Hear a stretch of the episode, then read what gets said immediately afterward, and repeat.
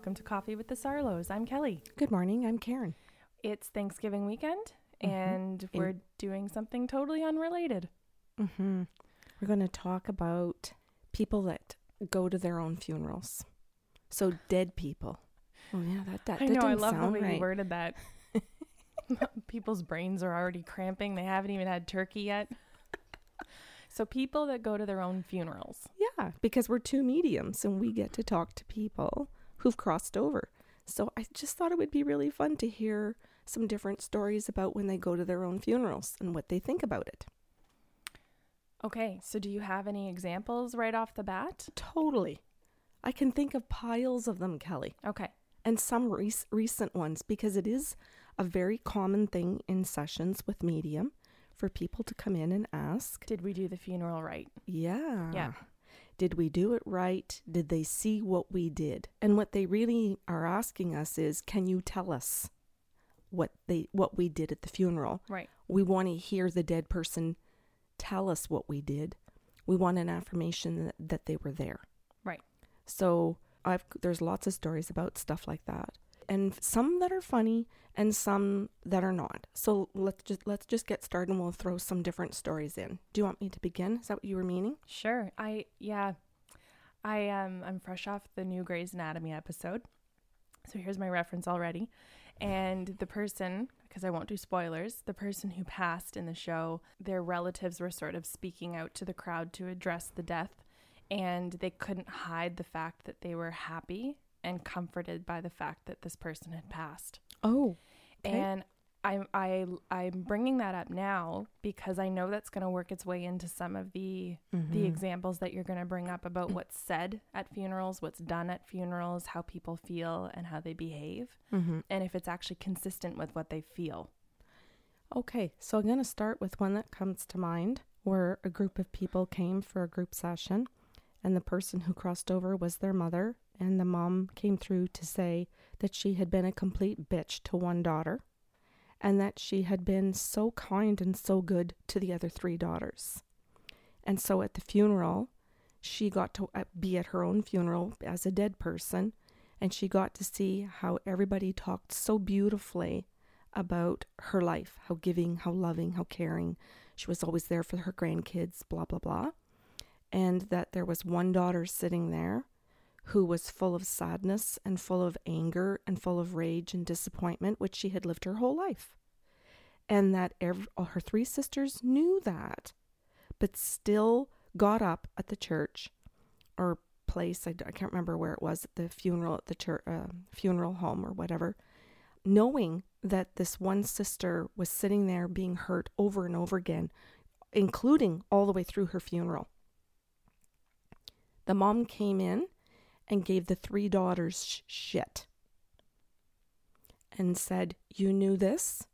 You knew this about your sister? You knew that this was going to hurt her? And you did it anyway, even after the fact that I had died and you could have fixed things. But then she turned and said to me, Please apologize to my daughter. I want to spend this time telling her that I'm sorry for the way that I had treated her during her life and that I've changed and grown since I've crossed over, and that I know I picked on her. I knew it on earth, I know it on the other side, and it isn't okay. She picked on this one particular daughter because she was the one that most resembled herself. She had the same qualities as the mom. So, because the mom hated herself, she let it all out on the daughter. So it was neat because at the funeral, she, or at, during the session, she used that time to be able to go back to the funeral and see what had happened during that period of time amongst her daughters, the four daughters. It makes me wonder how the process of grieving could possibly change if we were more truthful or truthful period at funerals. Absolutely. And I don't understand why or where it ever came from or why we don't ever break the pattern that we think that when we go to a funeral, the only thing that ever could be said is all good stuff. Some people just didn't live a good life. They just weren't nice, kind, compassionate people. Some of them were just horribly narcissistic. destructive and we don't acknowledge that. We, we we push it all away and try and find just the good in the person. And I know there's good in in in most people to some degree. You can find something. But to avoid the truth is a big issue. Well, it perpetuates pain. It Mhm. stops the process of grieving. And like I said at the beginning of the episode, it's a brain cramp. Mm-hmm. because like you said for that for that one daughter who can't understand why all these lovely things are being said how are you supposed to process your own pain Mm-hmm.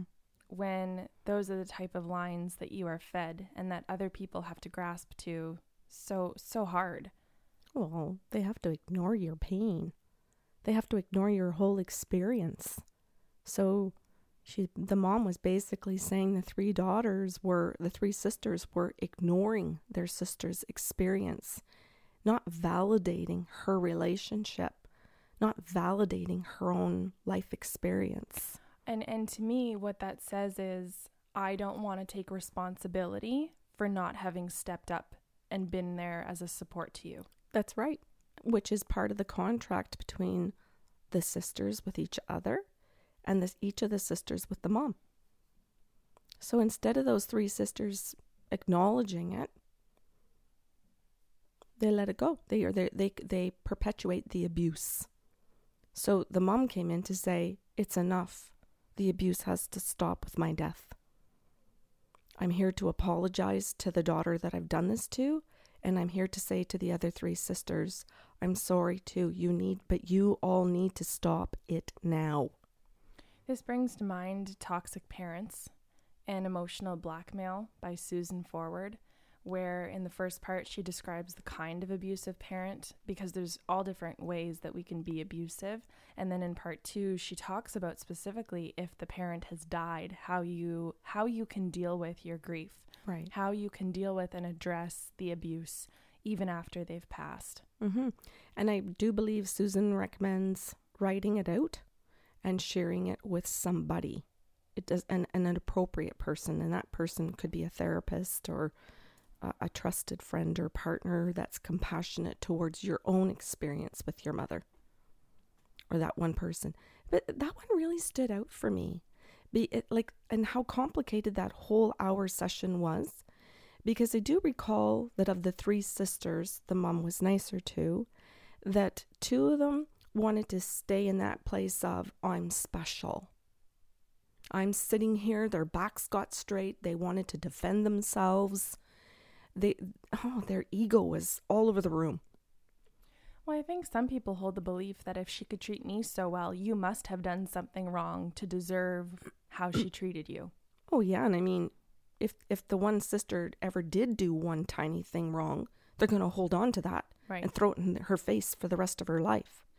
And there is that what I was trying to say, more abuse. Mm-hmm. Because the mom engaged the other three sisters in abusing one sister. So it became four abusive women on one. Mm-hmm. Even if the abuse is silence or avoiding talking about it or acknowledging it, but not standing up to your mother and saying, No, if you treat my sister like this, you will lose me too. Two, T W O, T O O. both. Okay. Yeah, because then it could be you will you will lose us three, Mm-hmm. us four. the The point was that the that those four girls had strength. Gotcha.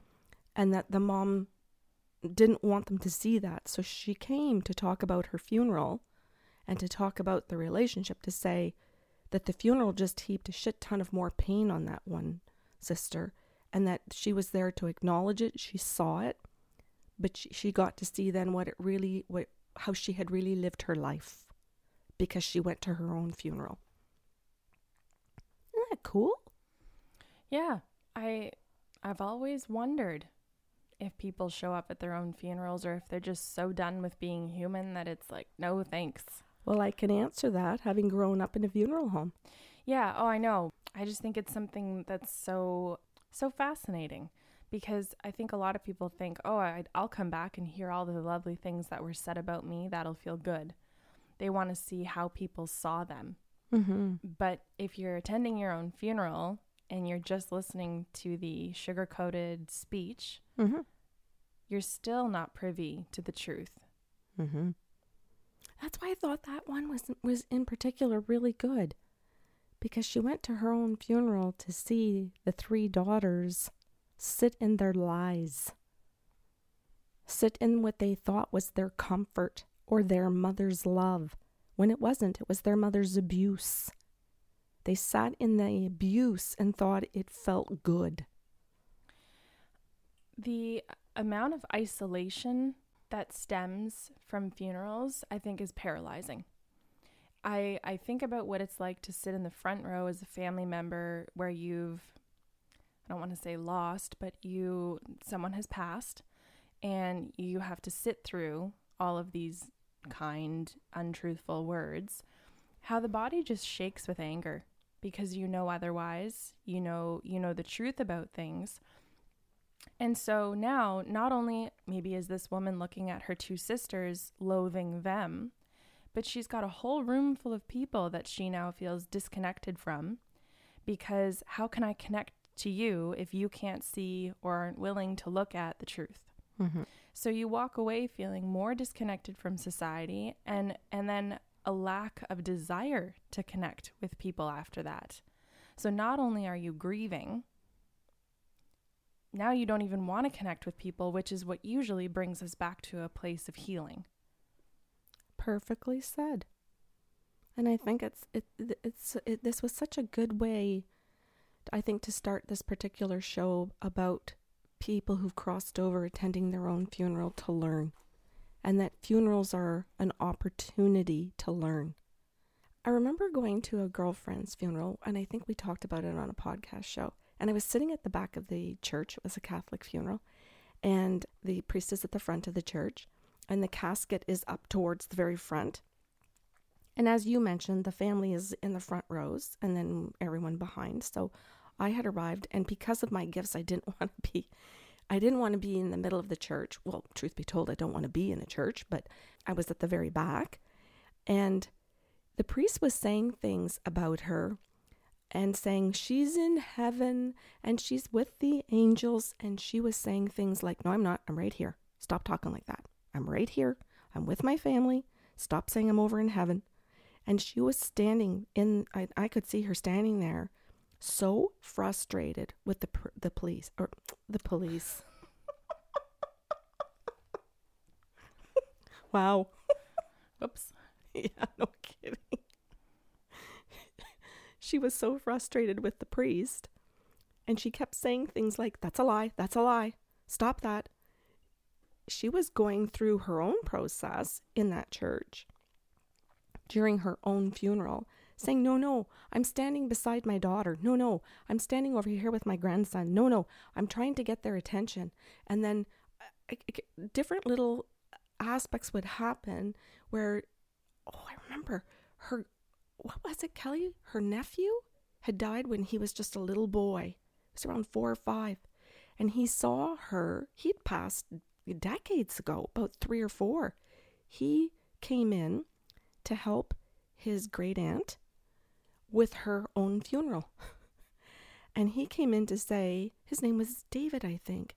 He came in to say, It's okay, Auntie MJ, it's okay. Um, these are what the humans are doing, but it's okay. You don't have to be stuck here at your funeral. You don't have to yell at him. He can't hear you. He's not listening. Yeah. Isn't that interesting? Well, and I think just to go back and illustrate the point that you're making but aren't saying is that those kinds of comments by priests or by the officiate, whatever official, I don't know what the word is, creates distance between the loved one who has passed and the human that's here grieving. Mm-hmm. So while the soul is sitting there going, No, no, I'm standing right next to you, Mm-hmm. and this figure of authority is saying to the humans, They're gone, they're away, they're far from you. Mm-hmm. You've lost them. But I'll con- I'll I'll convince you that it's a better place. Mm-hmm. Then even more confusion in the brain because then how if if I think I feel the person next to me, Mm-hmm. but I'm being told they're nowhere near me, then I have to deny what I'm feeling. Exactly. And I have to deny their personality that I know so well that, of course, they would be with me, but you're telling me they're not. Yeah. And if you are somebody who does believe, say that they are with you, say that you do believe that, then you now have to sit in that building listening to another human being saying something that you disagree with. But you're not allowed to speak up and say, "Yeah, I don't believe that." Yeah, that that doesn't sit with me. You're not allowed to. You have to sit in silence. So that was neat because some of those family members asked me afterwards if she was present.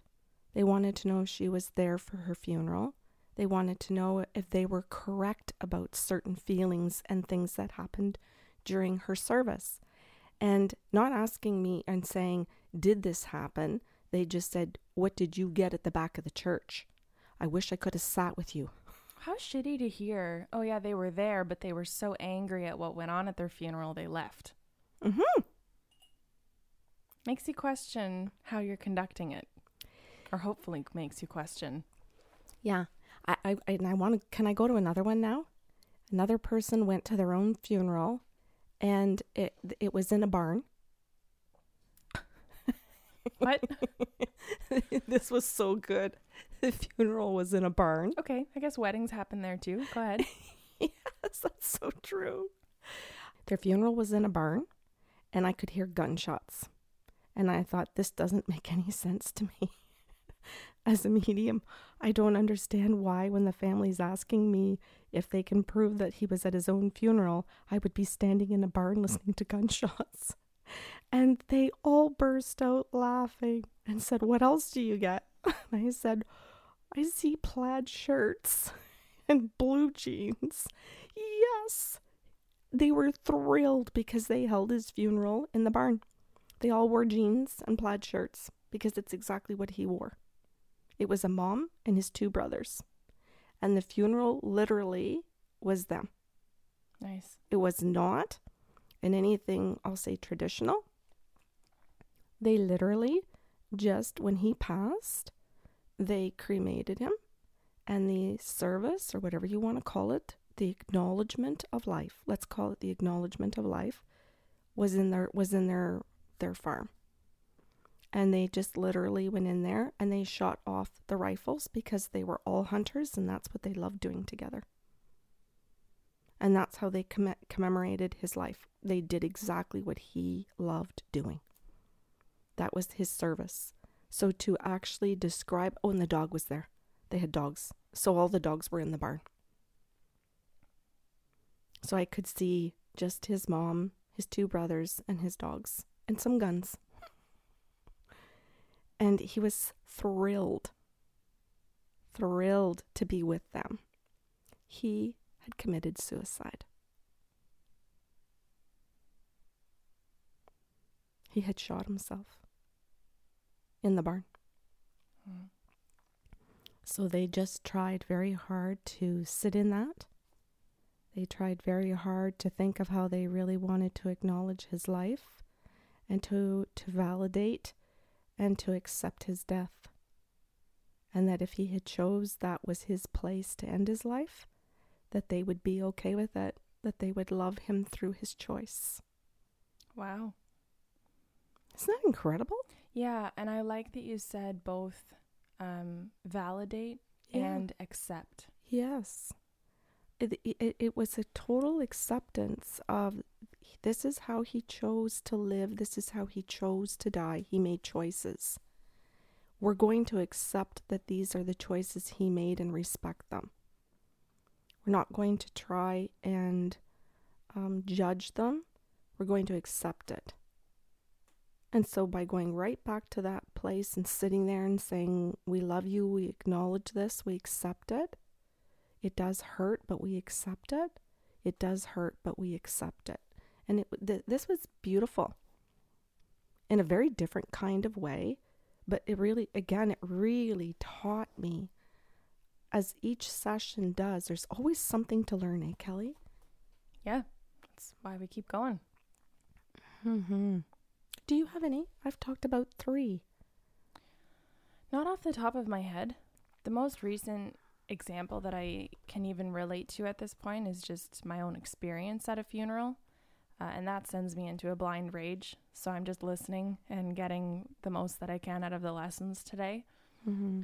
Uh, I know I've channeled people about their funerals, but I like. I struggle with memory. Okay. I really do. Uh, I know all the points that you're making are valid. I know that they're important, but I don't have one that I can pick out that that stands that stands out. Mm. I have another one. Sure. I remember when I was a little girl uh, at the funeral home because we I went there for lunch every day um, during school because our school was a half block away from the funeral home, and my dad would feed the younger children lunch. And I remember there being a little girl with red hair with pigtails. She wanted me to tell her mom that she was okay, that she was safe, that she was happy, but that she was still around. And I just remember her walking around the funeral home. I want to say looking for somebody who would listen to her. And I just remembered talking to her. I just remembered hearing that. I remember going up and telling my dad, like thinking, because I was a kid. I remember telling my dad that she wanted her mom to know that she was okay. And I remember my dad sort of being like, like just brushing it aside. Like, okay, Karen Ann, you know, your soup is on the table in the lunchroom, downstairs beside the embalming room. Like, you know, go go down. It's it's very odd that you throw in very awkward things like they they mean nothing and keep continuing with your story. Oh, sorry. those, those were okay. I but I just remember her um wanting to comfort her mom. And I think that is something that when people cross over they want to comfort us as humans. They're aware that we're hurting. And I think that's one of the things that as humans we want to know that they know. Because some people come in and want to know do they know I'm hurting? Do they know I miss them? Do they know I love them? Do they know I still love them? Do they know I still love them five years later, 10 years later, 20 years later, another marriage later? I've had kids since they passed away with another woman or whatever. Do they still know I love them? Do they still know? And it's yes. It's important to hear it. I think it's important to hear that they're not in pain anymore. Yeah. And I know that's part of what you're saying in terms mm-hmm. of wanting to comfort them, but that that's big. Mm-hmm. And I think important enough to point out on its own mm-hmm. because when there is a death where there's been any kind of pain or suffering, as humans, we keep holding on to that being their last moment, thinking that they carry that on as they've passed. Mm-hmm. So to hear that they can breathe again, to hear that they're not burning, whatever it is that they felt as a human before they passed, it's important, like you said, at that time when people are grieving, t- for them to know. Yeah. And for them to know too that sometimes people will come in and say, Can you give me anything around their funeral?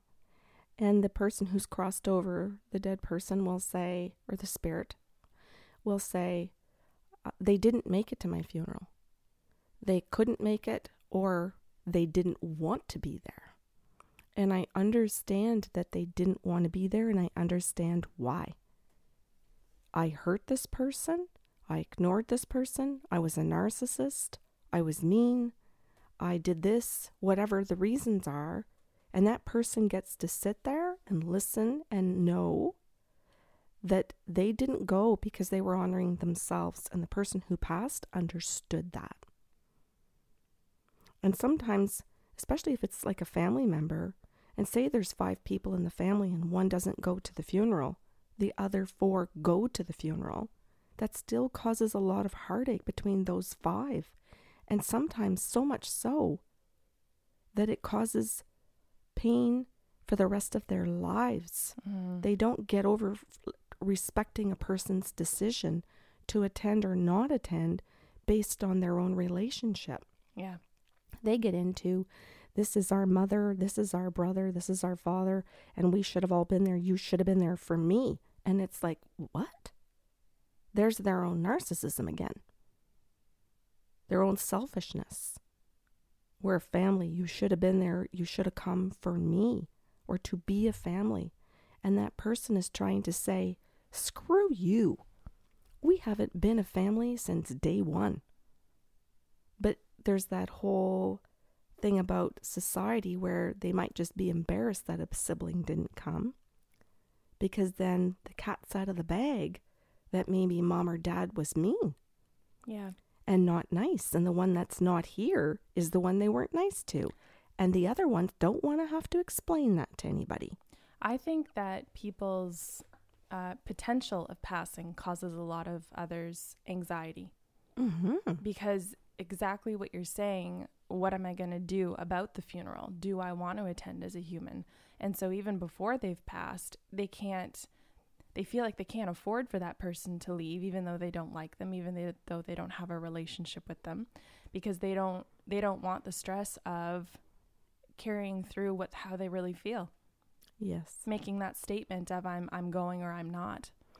Yeah, and if they go, that they're just sort of still throwing everything under the rug for the rest of the family so that nobody has to acknowledge the truth. And they want them, so it's a silent kind of expectation or bullying, that they want them there to keep all those s- secrets. Mm-hmm.